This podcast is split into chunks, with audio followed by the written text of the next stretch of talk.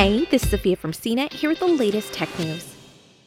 The World Health Organization labeled the Omicron coronavirus variant a variant of concern on November 24th, sparking worries that another new wave of COVID 19 might land in the middle of a travel filled and close quartered holiday season.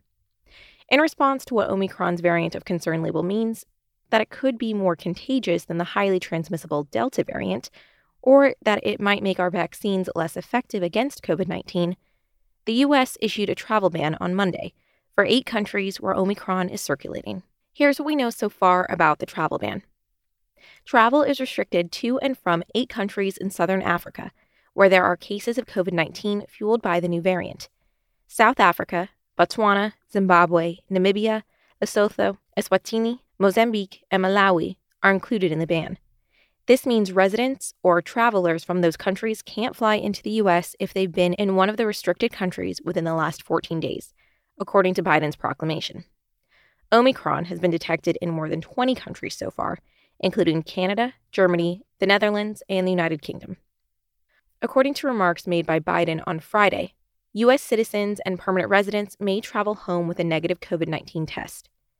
According to a report by NBC, there are five flights per week between Newark and Johannesburg this week by United Airlines, as well as three United Airlines flights per week between Dulles in Washington, D.C., and Accra, Ghana.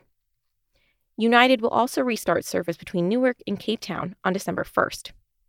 On its website, Delta Airlines said it currently operates service between Johannesburg and Atlanta three times a week with no planned adjustments to service at this time. It's unknown when the travel ban will be lifted.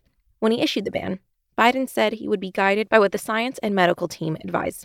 Some say the U.S. travel restrictions are necessary to contain Omicron, if not too narrow. Others have criticized the travel restrictions from South African countries, saying they unfairly punish a region that quickly identified a new coronavirus variant and shared the data with the global scientific community. Ultimately, tracking Omicron comes down to our ability to detect specific variants. Luckily, COVID 19 cases caused by Omicron are easily detected through PCR tests, according to the president's chief medical advisor, Dr. Anthony Fauci. But they need to be confirmed through genomic sequencing. Earlier this year, the CDC was sequencing about 8,000 samples in the US per week. Dr. Rochelle Walensky said at a briefing on Tuesday.